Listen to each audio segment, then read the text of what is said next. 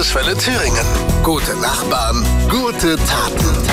Bei uns im Freistaat gibt es überall Projekte, bei denen Thüringer zusammen anpacken. Menschen, die sich engagieren, die Rückgrat haben, die Mut haben, was auf die Beine zu stellen, anderen zu helfen, egal ob äh, Senioren, Kindern, Kranken oder einfach allen.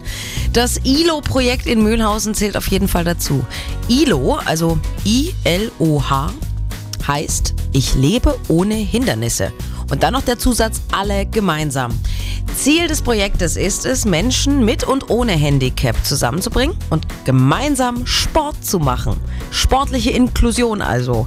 Marco Pompe hat das Projekt vor sieben Jahren mit ins Leben gerufen. Ich habe auch selber ein Handicap von Geburt an. Ich bin mit einer Querschnittslähmung geboren und dadurch kenne ich es nicht anders und so gebe ich das halt auch an andere weiter.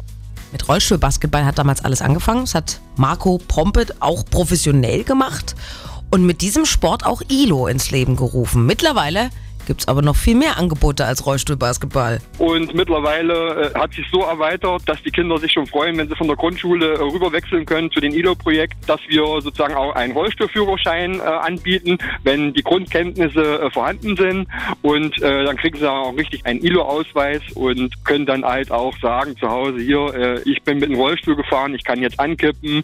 Wir gehen mit den Kindern in die Stadt und schauen, inwieweit sind die Geschäfte, die Hotels, die Einrichtungen barrierefrei. Und so wird der ganze Sinn geschult auch. Das ist doch genau der Sinn von Inklusion. Dass auch Menschen ohne Handicap die Probleme der Menschen mit Handicap kennenlernen und ein Gespür und Verständnis dafür bekommen.